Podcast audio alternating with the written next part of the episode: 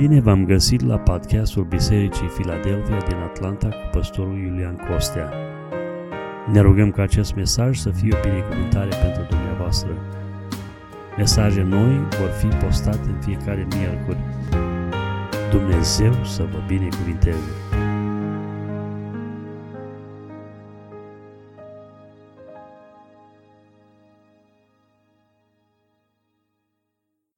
Iubiți frate și surori, în seara aceasta voi împărtăși cu dumneavoastră un mesaj din Evanghelia după Matei, capitolul 16, versetele 13 până la 20, pe care l-am intitulat Eu voi zidi biserica mea. Aceasta este expresia pe care o folosește Domnul Isus um, când stă de vorbă cu ucenicii, ajutându-i să înțeleagă că biserica Domnului va triumfa și că uh, în final când va suna trompeta, când va suna trâmbița lui Dumnezeu, uh, se vor ridica cei care au trecut din lumea aceasta prin moarte, în neființă sau în eternitate, uh, se vor ridica din morminte. Iar cei care vor fi rămași în viață vor fi transformați la clipita ochiului și se vor încolona în urma Domnului Isus Hristos și vor intra pe porți în noul Ierusalim, cetatea binecuvântată, locul promis de Dumnezeu pentru toți cei care iubesc venirea Domnului Isus Hristos. Noi facem parte din Biserica Domnului și Biserica Domnului va triumfa. Uh, trăim într-o perioadă în care uh, se fac tot felul de statistici cu privire la biserică și trebuie să vă mărturisesc ceva. Uh, fac destul de rar lucrul ăsta, dar cred eu că e bine să împărtășesc cu dumneavoastră. Când m-am gândit la mesajul acesta, Uh, m-am gândit uh, uh, să aduc înaintea dumneavoastră ca un fel de atenționare cu privire la realitatea sumbră cu care se confruntă Biserica Domnului și anume declinul acesta vizibil. Și în timp ce mă rugam pentru mesajul acesta, am auzit glasul Domnului care mi-a spus Biserica mea nu este în declin. Și m-am cutremurat și am spus n-am auzit bine. M-am rugat în continuare Domnului și Domnul m-a ajutat să mă uit la pasajul acesta cu alți ochi și să înțeleg că ceea ce a vorbit Domnul Isus Hristos în cezarea lui Filip este adevărat. Și indiferent de ce ar spune oamenii în jurul nostru, adevărul că Biserica Domnului va triumfa rămâne în picioare, slăvit și binecuvântat să fie în numele Domnului. Trăim într-o perioadă în care se duce o luptă nebună împotriva bisericii. Și uitați-vă dumneavoastră în jurul lumii, creștinismul este cea mai persecutată religie din lume. La ora actuală, cei mai mulți oameni care mor pentru credință în jurul lumii sunt creștini. Dacă posturile de televiziune uh, de circulație internațională nu vorbesc uh, cu multe detalii despre această realitate, aceasta este o realitate. În jurul lumii, dacă vă uitați în China, mor mii de oameni pentru numele Domnului Isus Hristos. În India sunt darse biserici și credincioși dați la moarte. Sunt tot felul de atentate teroriste. Sunt oameni care sunt aruncați în închisori în jurul lumii datorită numelui Domnului Isus Hristos. Și în fiecare zi, frați de noștri, mor pentru numele Domnului Isus Hristos. Lucrul acesta este ținut supreș. Din ce cauză? Pentru că cu cât este mai apăsată Biserica Domnului, cu atât devine mai puternică și mai influentă. Uitați-vă la momentul acesta care este locul din lume în care biserica este cea mai explozivă din ce, în ceea ce privește creșterea numerică a bisericii. În China, nu am statisticile uh, la zi, dar în China se adaugă la numărul credincioșilor mii de suflete în fiecare zi și zeci de mii de oameni mărturisesc că Domnul Isus Hristos este Mântuitorul lor personal în fiecare zi în jurul lumii. Aceasta este pentru că Biserica Domnului este un organism viu care prin prezența suverană a lui Dumnezeu și autoritatea puterii Duhului Sfânt în interiorul ei propășește lăudat să fie numele Domnului. În Evanghelia după Matei, Domnul Isus Hristos stă de vorbă cu ucenicii și îi adună lângă el și um, este interesantă locația pe care Domnul o alege. Domnul Iisus Hristos, să știți că în lucrarea, în misiunea Lui de, de pe pământul acesta și în lucrarea de trei ani și jumătate, fiecare mutare, fiecare lucru pe care l-a făcut a fost bine calculat în agenda lui Dumnezeu. I-a luat pe ucenici și se predica dimineață despre faptul că i-a dus pe lacul Genazaret și pe lacul Genazaret a fost programată o întâlnire a lui Dumnezeu din cer cu oamenii care urmau să ducă mesajul Evangheliei până la marginile pământului. Și i-a, i-a luat deoparte și i-a dus în acea circumstanță ca să învețe cine este Domnul Isus Hristos și care este autoritatea și puterea pe care El o are. Când au trecut pe lângă o situație în care o femeie văduvă și mormânta copilul, își ducea pe ultimul drum copilul, Domnul Isus Hristos a făcut minunea învierii din morți. N-a făcut-o pentru spectacol sau pentru a atrage privirile mulțimii, ci a făcut minunea aceasta pentru ca ucenicii să înțeleagă ceea ce striga Domnul Isus Hristos în Evanghelia după Ioan, capitolul 11, că eu sunt învierea și viața. Viața noastră este mâna Lui, binecuvântat să fie numele Domnului. Apoi au fost alte situații, alte circumstanțe în care El s-a ocupat uh, de ucenici pentru ca aceștia să învețe ceea ce trebuia cunoscut despre împărăția Lui Dumnezeu și despre El ca și cap al bisericii, slăvit și binecuvântat să fie numele Domnului.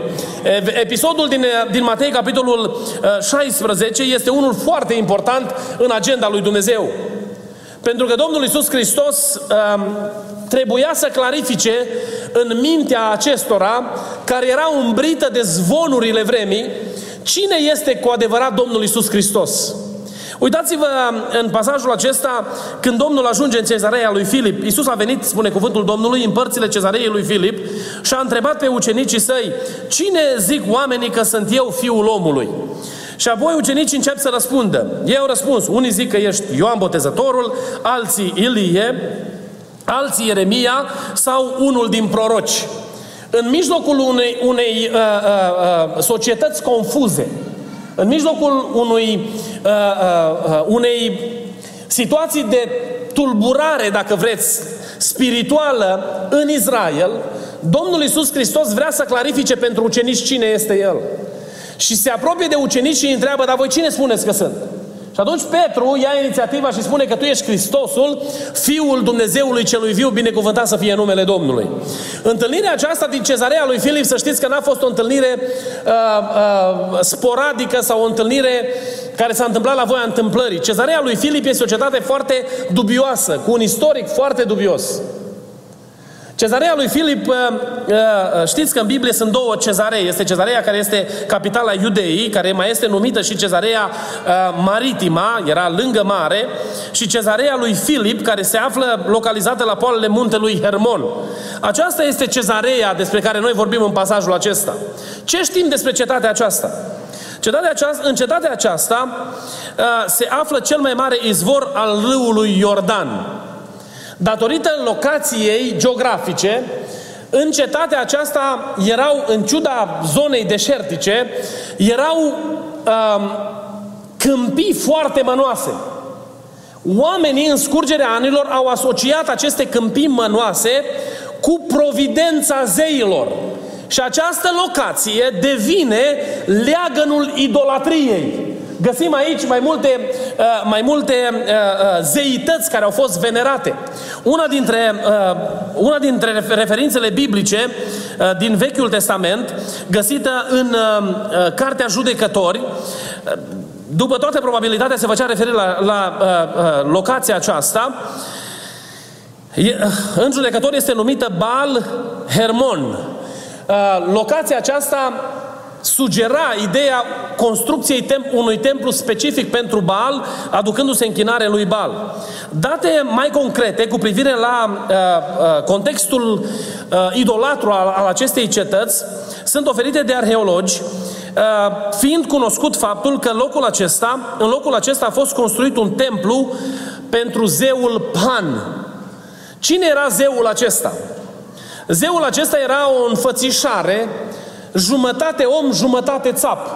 Cei care sunteți familiari cu statuia, cu statuia lui Bahomet, știți cine este Bahomet, nu? Statuia aceasta lui Bahomet este o întruchipare a satanei. Bahomet este imaginea aceasta, chiar a fost făcută o statuie care a fost purtată pe aici prin America în o grămadă de localități și a fost dusă la Detroit, a fost dusă prin Missouri, în Utah, în mai multe, în mai multe locații prin Statele Unite. Este o, pers- o, o statuie a satanei, a celui rău. Uh, imaginea aceasta a lui uh, a zeului Pan uh, era sugera mai multe lucruri, dar unul dintre lucrurile pe care le, le găsim foarte familiare în închinarea la, la zeul acesta este frica. Și interesant că dimineața Domnul a pus pe inimă lui Beni să vorbească despre frică. Zeul acesta era considerat zeul fricii sau al înfricoșării, al îngrozirii. Era al înspăimântării. Um, în nișele muntelui, unde a fost, uh, uh, au fost găsite uh, uh, urme ale templului acestuia, sunt găsite zeița Eco, care se, se crede că ar fi mama lui uh, Zeița, Ecro, zeița Eco, care se, se crede că ar fi fost soția lui Pan, și zeul Hermes, care se crede că ar fi fost tatăl lui Pan. Ceea ce am găsit eu interesant, uitându-mă la, la închinarea la zeul acesta, sunt două lucruri. Unul este senzualitate și n-am să vă spun toate detaliile pe care le-am citit, mi s-a îngrozit inima, gândindu-mă la cât de mare a putut fi destrăbălarea oamenilor. Însă zeul acesta, în uh, prefigurațiile pe care le-a avut și imaginile uh, care au fost descoperite, a fost un zeu al senzualității și uh, uh, imoralității.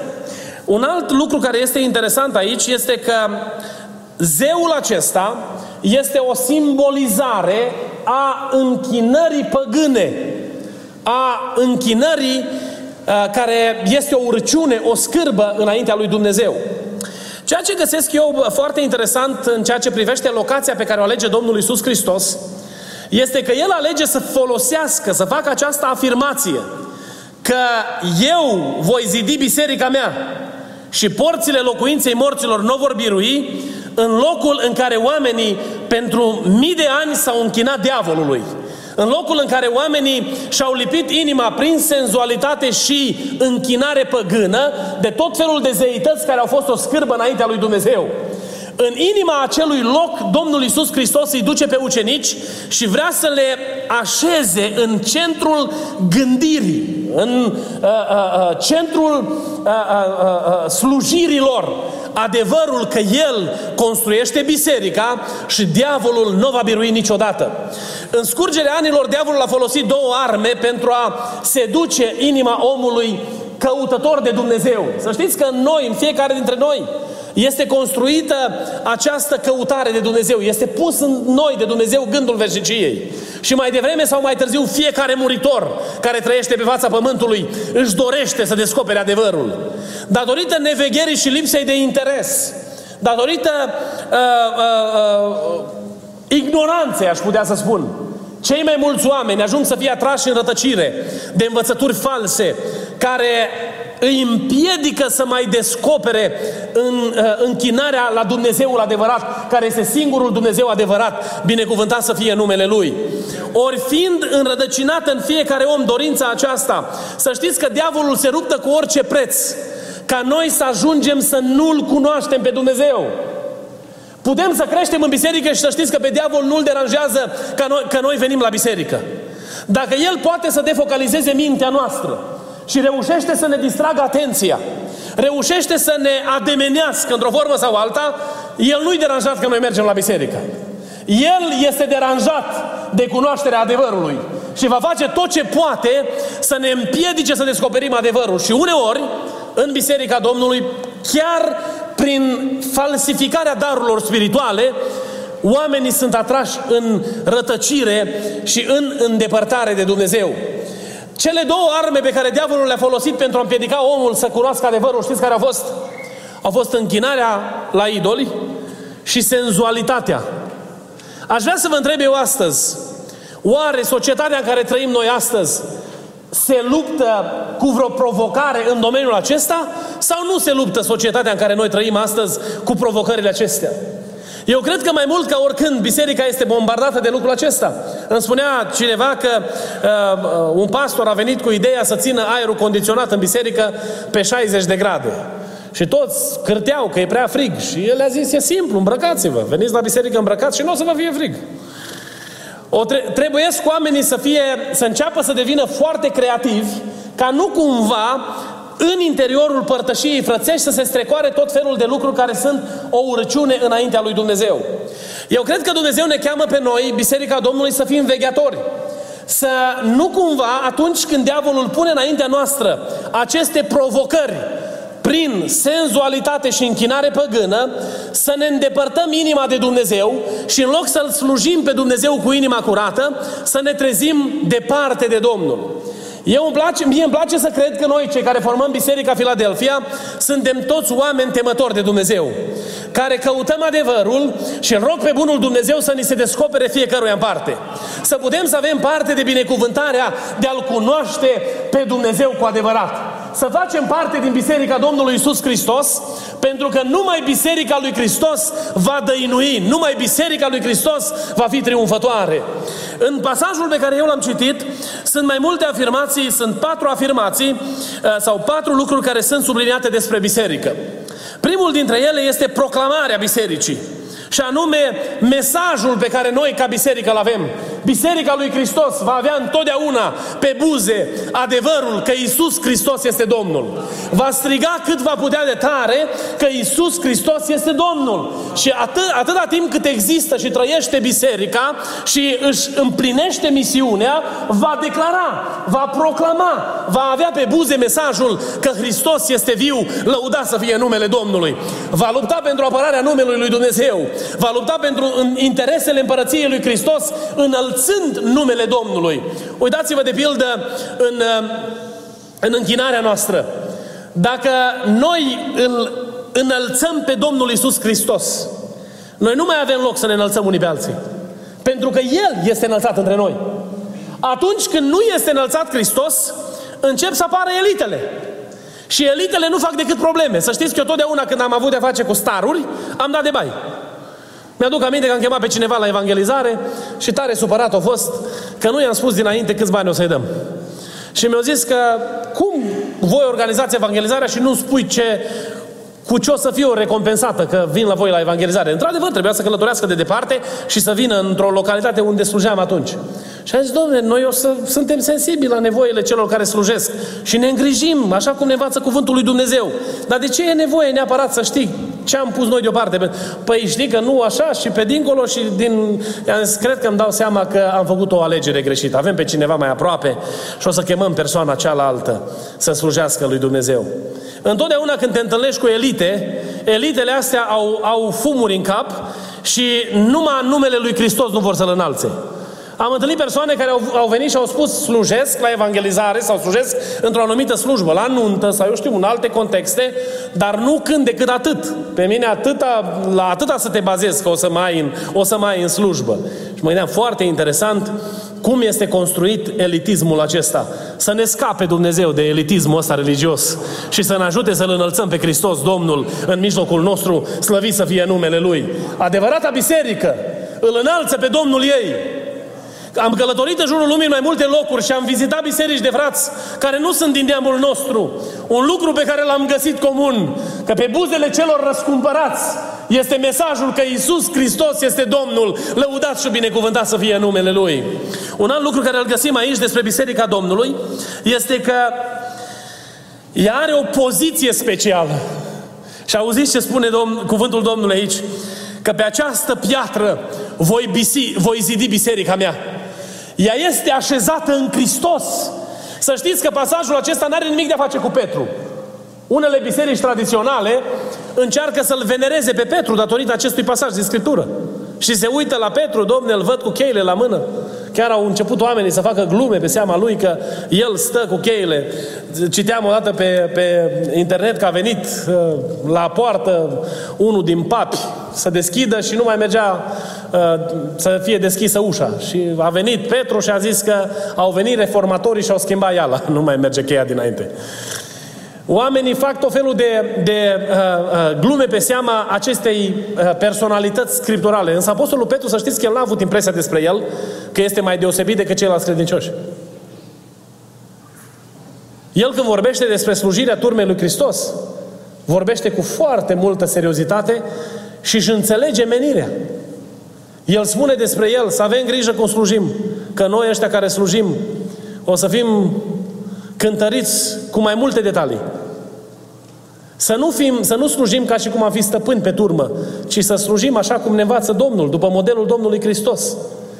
Apostolul Pavel, când oamenii au încercat să-l venereze pentru realizările care se vedeau, pentru minunile pe care Dumnezeu le făcea prin el, omul acesta știți ce a făcut? A zis, nu eu, Hristos. Pentru că biserica nu a fost așezată în brațele lui Iulian, n-a fost așezată în brațele vreunui lider proeminent sau unui, unei personalități religioase. Biserica a fost zidită pe temelia adevărului care este Hristos Domnul, lăudat să fie numele Lui. A, a, ucenicii trebuiau să înțeleagă în pasajul acesta că biserica este așezată pe Hristos și Hristos rămâne garanția reușitei bisericii, slăvit și binecuvântat să fie numele Lui. Un alt lucru pe care îl găsim în pasajul acesta despre biserică este promisiunea pe care biserica o are. Și știți care este promisiunea pe care noi, ca biserica Domnului, o avem? Este că porțile locuinței morților nu o vor birui. Biserica va sta în picioare, binecuvântat să fie numele Domnului. Mi-aduc aminte că eram ordinat de curând și uh, am mai învățat de atunci mai multe în ceea ce privește modul în care trebuie să administrate lucrurile, dar venise un frate și o prorocit la biserică, în biserică, în public, că au văzut biserica în sicriu și eu ca păstor așa de tare m-am supărat pe el și am zis, Doamne, l-am luat public și l-am spălat, cum am știut eu mai bine să-l spăl? Că au, s-au supărat frații pe mine, aproape că Domnule, ești baptist, începeau să-mi spună de toate și uh, am uitat la omul ăla și am avut o conversație cu el și am spus Biserica Domnului nu a fost și nu va fi niciodată în sicriu. Pentru că porțile locuinței morților nu vor birui. Tu n-ai vorbit adevărul și ai vorbit din duc de îndrăzneală și poate este chiar un duh obraznic care ți-a luat gura și a încercat să, să producă tulburare între noi. Tu ai vorbit în numele altcuiva. Ceea ce găsesc eu scris în Evanghelia după Matei este că porțile locuinței morților nu vor birui. Și eu cred că sunt credincioși în biserica locală, care fac parte din adevărata biserica Domnului Hristos. Și mă rog lui Dumnezeu ca toți să fim parte din biserica Domnului Hristos. Realitatea este că dacă nu veghem, nu o să fim toți. Și nu spune Iulian lucrul ăsta, pentru că nu la mine uh, sunt listele, ci altcineva ne spune lucrul acesta. Noi trebuie să veghem, să ne asigurăm că suntem parte din Biserica Domnului.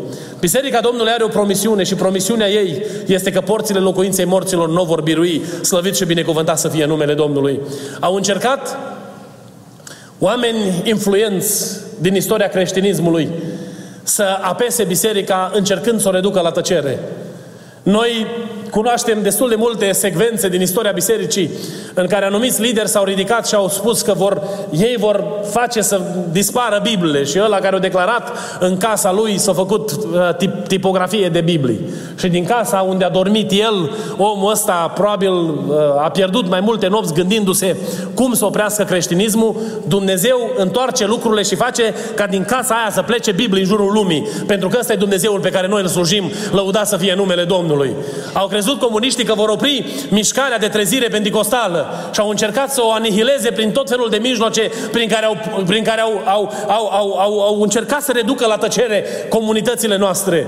Au încercat să asege lideri care să conducă și voi care ați, crez, ați fost în România în perioada comunistă știți foarte bine lucrul acesta. Au încercat să infiltreze oameni care să cânte cum cânta sistemul ca să poată opri Biserica lui Hristos. Dar întotdeauna Dumnezeu a avut oamenii lui. Pentru că El își zidește biserica Lui și porțile locuinței morților nu o vor birui. Aceasta este realitatea cu care noi avem de-a face. Iubiții mei, frați și surori, promisiunea aceasta ne-a făcut-o Dumnezeu și noi o credem cu toată inima, slăvit și binecuvântat să fie numele Domnului. Un alt lucru pe care îl găsim despre biserică aici este că aceasta are autoritate în lume, are putere. Găsim aici o afirmație care scoate în evidență puterea bisericii. Puterea bisericii este uh, găsită în expresia îți voi da cheile împărăției cerurilor și orice vei lega pe pământ va fi legat în ceruri și orice vei dezlega pe pământ va fi dezlegat în ceruri. Binecuvântat să fie numele Domnului. În afirmația aceasta, unii oameni își revendică dreptul de a ierta păcatele oamenilor. Își revendică dreptul de stăpân asupra sufletelor oamenilor. Domnul Iisus Hristos niciodată n-a dat vreunui om autoritatea asupra sufletelor oamenilor. Aceasta aparține numai lui Dumnezeu. Autoritatea pe care o are biserica este aceea de a proclama mesajul care lucrează la inima omului și prin călăuzirea Duhului Sfânt omul este copleșit de credința care vine de la Dumnezeu și omul este împăcat cu Dumnezeu. Și în felul acesta biserica devine partener cu Dumnezeu în rezolvarea problemei sufletului omului. Omul, noi nu deținem autoritatea asupra oamenilor. Mă duc la popă să mă ierte, mă duc la pastor să mă ierte. Noi nu putem ierta pe nimeni. Noi nu avem autoritate nici de a lega, nici de a dezlega în sensul de a ne pronunța cu privire la ceea ce este bine și rău. Ceea ce trebuie să facem noi este de a lăsa cuvântul acesta să vorbească. Cuvântul acesta ne leagă și ne dezleagă. Pastorul sau slujitorul bisericii devine mesagerul lui Dumnezeu care aduce cuvântul revelat în inima omului care este condus în apropiere de Dumnezeu pentru transformarea sufletului său. Cel care transformă sufletul, om, sufletul omului este Dumnezeu, slăvit să fie numele Domnului. Scopul mărturisirii, atunci când noi ne mărturisim păcatele, nu este ca noi să fim iertați de o autoritate omenească, ci scopul mărturisirii păcatului, atunci când noi ne mărturisim păcatul, este de a-l face de rușine pe diavolul, de a arăta strategia lui, de a ne adăuga sau a găsi ajutor în lupta noastră spirituală. Pentru că în momentul în care cineva îmi mărturisește un păcat, datoria mea înaintea lui Dumnezeu este să mă rog pentru el și pentru eliberarea lui. Este să postesc împreună cu el, să caut fața lui Dumnezeu împreună cu el, să stau în așteptarea îndurării lui Dumnezeu, să fiu, dacă trebuie, un om care cere socoteală de umblarea în curăție. Dar nici de cum n-am eu autoritatea dezlegării sufletului cuiva. Cel care este stăpân peste sufletele oamenilor este Dumnezeu din ceruri, binecuvântat să fie numele Lui. Noi legăm și dezlegăm având această binecuvântare de a da mesajul lui Dumnezeu care aduce eliberare oamenilor. Dumnezeu însuși este implicat în soarta eternă a fiecărui muritor care trăiește pe fața pământului. Iubitul meu frate și soră, aș vrea să aduc câteva provocări înaintea noastră în seara aceasta. Nouă, cuvântul lui Dumnezeu ne spune că trebuie să fim sfinți pentru că Dumnezeu este sfânt. Momentul în care noi intrăm în Biserica Domnului Isus Hristos prin împăcarea cu Dumnezeu și pocăință, noi intrăm în procesul acesta de curățire. Și viața noastră este curățită prin sângele Domnului Isus Hristos. Noi suntem curățiți de orice păcat prin sângele Domnului Isus Hristos. Intrați în această lucrare de curățire. Noi devenim parte din Biserica lui Dumnezeu. Trăind o viață de sfințenie, noi ne păstrăm statutul de membri ai familiei lui Dumnezeu, de parte, de copii ai lui Dumnezeu, dacă vreți. Noi devenim parte din Biserica Domnului prin împăcarea cu Hristos și umblăm în ascultare de adevăr, trăind în sfințenie în fiecare zi. Noi luptăm împotriva faptelor rele pe care diavolul le aduce înaintea noastră, încercând să ne uh, dezorienteze, să ne debusoleze și trăim o viață sfântă pentru Dumnezeu, pentru că vrem să rămânem parte din Biserica Domnului Isus Hristos. Este o învățătură care umblă în jurul lumii astăzi, one save, always saved. Să știți că există ceva care ne poate despărți de Dumnezeu. Și nu spune Iulian Costea și nu spune un pastor evanghelic și nu spune un arminian sau un calvinist sau eu știu ce, alt, uh, uh, ce altă uh, clasificare teologică avem, și aceasta ne spune cuvântul lui Dumnezeu. Că ceea ce ne, spart, ne desparte de Dumnezeu știți ce este, nu? O inimă rea și necredincioasă. Dacă tu, în experiența ta spirituală, ai avut odată binecuvântarea lui Dumnezeu și ai trăit în părtășie cu Domnul, ai acceptat jertfa Domnului Isus Hristos ca soluție pentru păcatele tale, dar pe drum te-ai împotmolit, lăsând ca diavolul să îngrămădească în viața ta păcat după păcat. Să nu crezi că la final Dumnezeu va împacheta lucrurile bazat pe mărturia de 30 de ani pe care ai făcut-o în urmă. Învățăm din cuvântul lui Dumnezeu de la apostol, de la cei care au mers înaintea noastră, că noi avem datoria înaintea lui Dumnezeu de a trăi curat, ca nu cumva pe parcursul alergării noastre să ne împotmolim și să nu ajungem la destinație. Am stat o dată de vorbă cu cineva și îmi spunea Iulian, tu nu înțelegi, pentru că din momentul în care ești salvat, tu nu mai poți să greșești, să păcătuiești. Și eu mă întreb, Oare din categoria celor care vin și spun că sufletul a fost salvat și e salvat pentru totdeauna, se mai întâmplă să falimenteze? Întrebările pot să curgă în cascadă și răspunsurile vin pe aceeași măsură.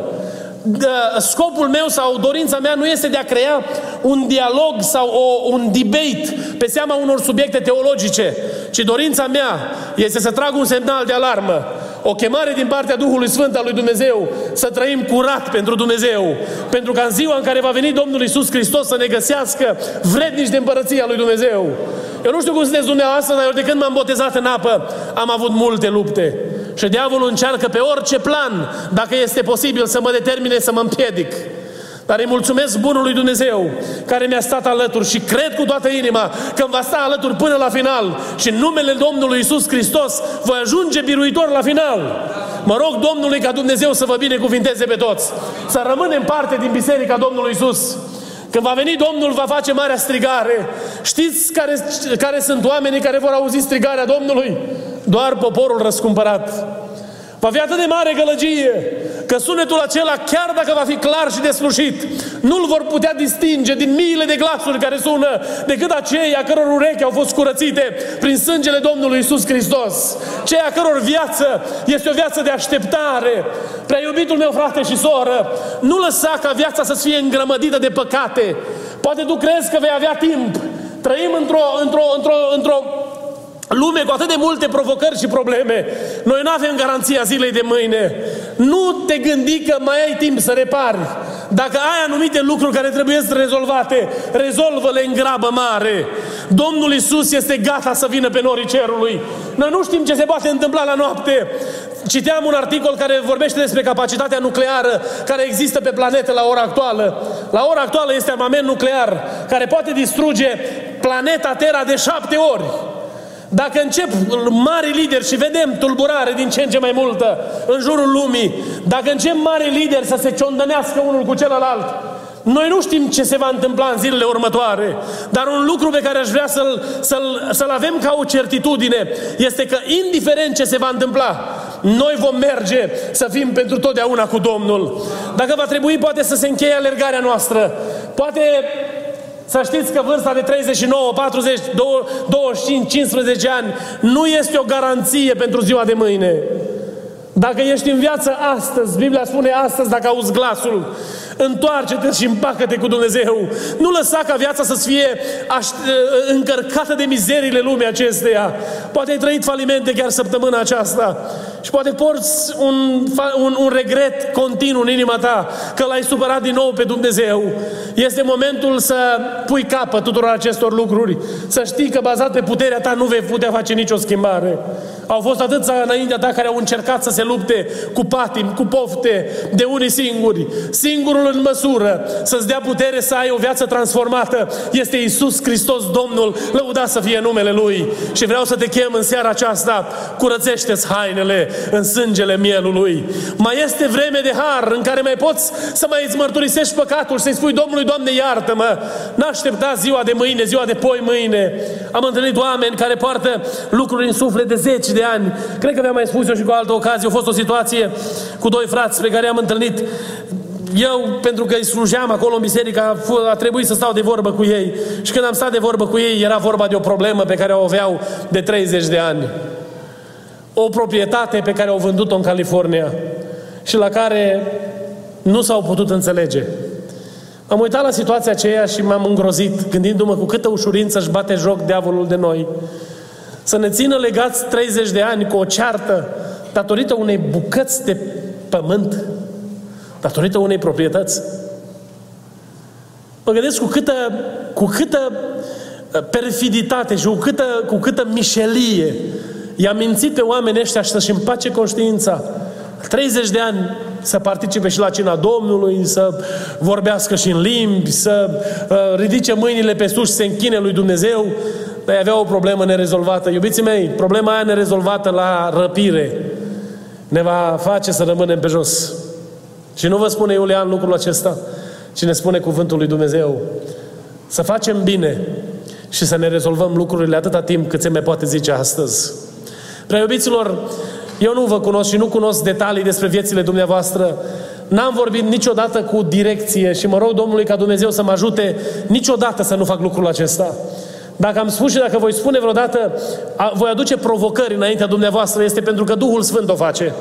Luați cuvântul acesta ca venind de la Dumnezeu. Și mă rog Domnului ca Dumnezeu pe toți să ne ajute. Să știți că atunci când ne cercetăm înaintea lui Dumnezeu, niciunul dintre noi nu ne găsim vrednici. Nu știu care dintre dumneavoastră vă puteți bate cu cărămida în piept în seara aceasta și să spuneți că eu sunt mai deosebit decât celălalt. Fiecare dintre noi avem problemele noastre. Fiecare dintre noi purtăm în inima noastră, în sufletul nostru, lucruri care nu poate să le vadă nimeni. Sunt anumite trăiri emoționale pe care le avem, pe care nu le poate măsura nimeni niciodată. Dar este lângă noi cineva care vede dincolo de ceea ce văd ochii aceștia de carne și în fața lui vă chem în seara aceasta să ne cercetăm și să rugăm să ne curățească viața, să ne dea putere să ne sfințim, să fim cu adevărat parte din Biserica Domnului Isus Hristos. Să știți că Biserica Domnului are harul acesta de a proclama adevărul că Isus Hristos este Domnul și eu vreau să am libertatea aceasta să pot întotdeauna, plin de bucurie, să declar că Isus Hristos este Domnul vieții mele. Și în zilele cu soare, și în zilele umbrite, și în zilele cu încercări, și în zilele în care vin ispite și tot felul de provocări din partea celui rău, vă, mă rog lui Dumnezeu să-mi dea putere să nu fie niciodată rușine să declar că Isus Hristos este Domnul. Iubiții mei, frați și surori, pe buzele noastre poate să fie afirmația aceasta numai dacă trăim o viață de sfințenie înaintea lui Dumnezeu. Doamne, curățește-ne pe deplin, pentru că vrem să te înălțăm ca Domn. Vor fi unii oameni care vor striga în ziua judecății că au făcut de toate în numele Domnului. Și Domnul le va spune, plecați de la mine, niciodată nu v-am cunoscut. De ce? Pentru că ați făcut cu tare sau păcat sau cu tare păcat? Ce le va zice Domnul atunci? Pentru că ați făcut ce? Și fără de lege. Nu ne spune ce fel de fără de lege. Dar orice lucru care este o urăciune înaintea lui Dumnezeu ne va scoate afară din împărăția lui Dumnezeu. Ne vom pregăti să concludem seara aceasta. Dacă grupul de laudă poate să cânte, vreau să invit aici pe scenă. Eu mă rog Domnului ca Dumnezeu să ne ajute să fim parte din biserica Lui. Acea biserică glorioasă. Când am auzit glasul Domnului care spunea că biserica Lui triumfă, biserica Lui nu este în declin, M-am cutremurat din vârful capului până în vârful degetelor la picioare și m-am cercetat înaintea lui Dumnezeu și am zis, Doamne, ajută-mă să fiu parte din biserica asta pentru fiecare zi a vieții mele. N-aș vrea, Doamne, în nicio formă, niciun fel, Doamne, să fiu distras de la preocuparea de a fi parte din împărăția Ta. Ajută-mă să rămân copil al Tău până la final. Eu nu trăiesc cu groază, cu frică că îmi voi pierde mântuirea, nu, voi, nu trăiesc cu sub tensiunea și stresul că vezi, Doamne, mâine s-ar întâmpla ceva grozav și îmi pierd premiul alergării, pentru că am încredere în Domnul pe care îl slujesc și cred cu toată inima că dorința Lui pentru mine și viața mea este biruința. Cred din toată inima că El mă vrea parte din împărăția Lui. Cred din toată inima că El mă așteaptă la final să pot să trec pragul împreună cu biruitorii. Și așa lupt în fiecare zi. Și te chem și pe tine să lupți împreună cu mine ca ziua aceea glorioasă a revenirii Domnului Isus să ne găsească parte din poporul răscumpărat. Nu mă interesează că unii se lasă de biserică și văd statistici pe care le vedeți și dumneavoastră că în America the church attendance dropped, eu nu știu câte procente. Nu mă interesează dacă toți s-ar duce unde ar vrea să se ducă. Pentru mine și viața mea, bucuria și tăria mea rămâne Domnul, lăudat să fie numele Lui. Și te chem și pe tine împreună cu mine să facem parte din mulțimea aceea biruitoare de la final, care va flutura steagul biruinței în numele Domnului Isus Hristos. Ne așteaptă ziua glorioasă în care vom merge să fim acasă cu Domnul. Vreau să te chem în seara aceasta să celebrezi, să fii plin de bucurie că tu ești parte din Biserica Domnului Isus Hristos. Că pe buzele tale este mesajul că Isus Hristos este Domnul, că tu ai fost așezat în El și că El are grijă de sufletul tău în fiecare zi că ți-a făcut o promisiune și promisiunea e valabilă și oricât de tare s-ar strădui diavolul să te intimideze, tu vei rămâne în picioare până la final, pentru că prin Duhul Său cel Sfânt El îți va da autoritate și putere să calci peste toată puterea întunericului. Ascultam un pastor recent care striga cât îl, cât îl țineau plămânii în fața unui grup mare de păstori. Înainte de a te duce în fața oamenilor să predici, dă gura ta lui Dumnezeu și spune lui Dumnezeu, Doamne, Tu ești stăpân peste viața mea. Eu mă rog lui Dumnezeu ca toți cei care suntem aici, pentru săptămâna care este înainte, să ne dăruim cu totul Domnului și să-i spunem Domnului, Doamne, mă predau în brațele Tale și vreau să stau, Doamne, la umbra aripilor Tale. Vreau, Doamne, plin de nădejde să pășesc înainte și indiferent ce se va întâmpla, să rămân parte din biserica Ta, să ne ridicăm cu toți în picioare. Nu știu ce cântare au pregătit frații și pot să, cânt, să cânte, dar în timpul acestei cântări aș vrea să te chem să îți faci o cercetare a sufletului. Dacă mai sunt lucruri care te țin legat, te țin departe de Dumnezeu, roagă-L pe Dumnezeu ca El să-ți deschidă sufletul, inima, prin pocăință și să ai parte de iertarea lui Dumnezeu.